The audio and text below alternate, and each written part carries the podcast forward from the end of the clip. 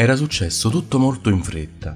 E le ultime parole di Pino, che ancora il mattino dopo risuonavano nelle orecchie di Michele, erano state enigmatiche. Ciao Marcella, ciao Michele, ci sentiamo presto, eh? Ovviamente tutti avevano pensato che Pino si riferisse a Marcella, ma sulla cartolina che adesso teneva in mano, Pino aveva scritto un numero di cellulare. L'istinto gli diceva che si poteva fidare. In fondo era convinto che, chiunque fosse, quel cantante non era un criminale. Non poteva esserlo se scriveva quelle cose, per quanto lui le criticasse rispetto alla sua produzione storica. Ma non era solo quello.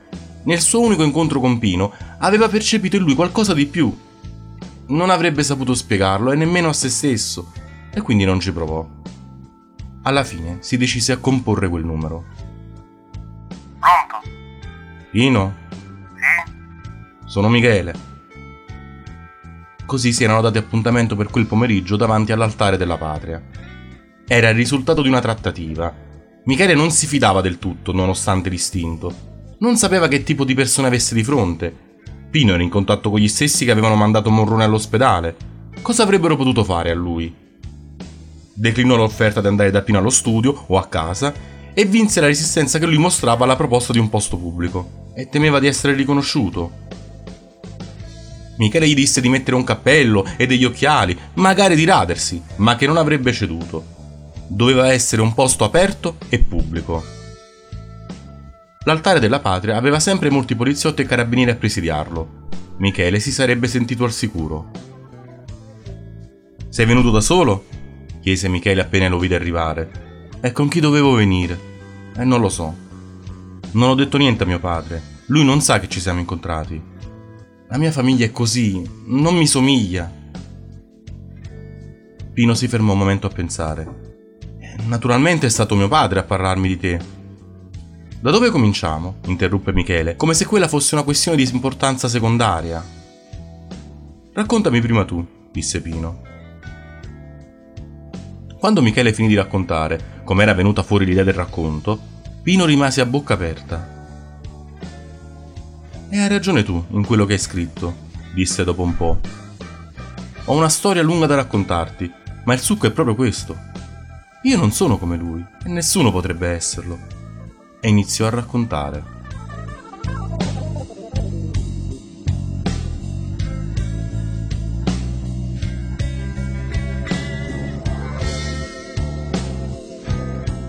Alla fine si fece largo uno strano silenzio durante il quale toccò a Michele restare sbalordito.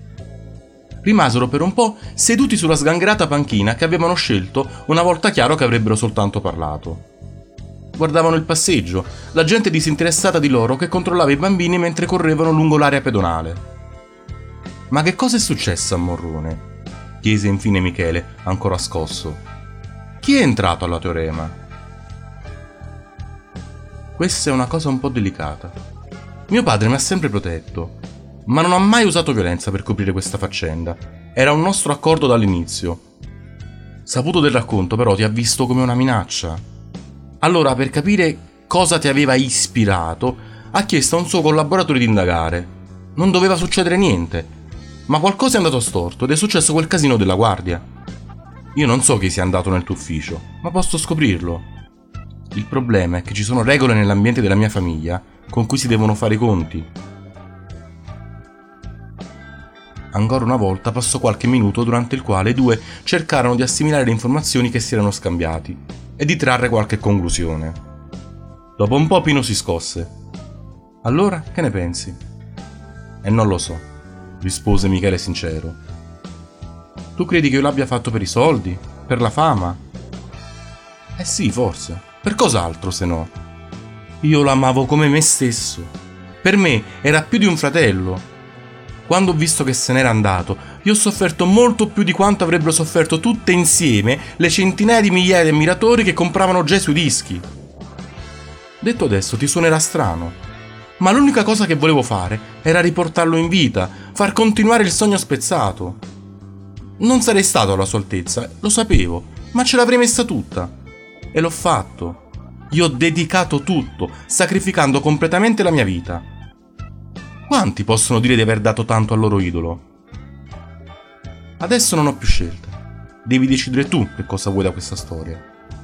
Puoi diventare più famoso di me, forse anche molto ricco. Vendere questa storia, ti immagini? Michele era impressionato. Che fosse sincero. D'altra parte Pino, o meglio Antonio, non era venuto con l'intento di fargli del male e avrebbe ben potuto. Inoltre, lo aveva messo a scegliere su cosa fare della sua storia, della sua vita.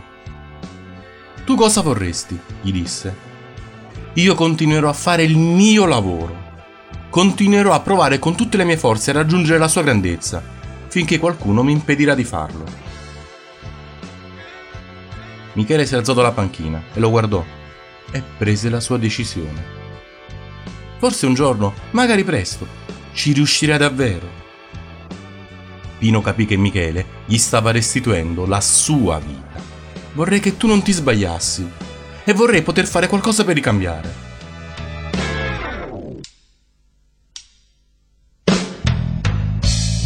Michele ci pensò sopra a lungo. Che hai da fare a giovedì sera? gli disse alla fine.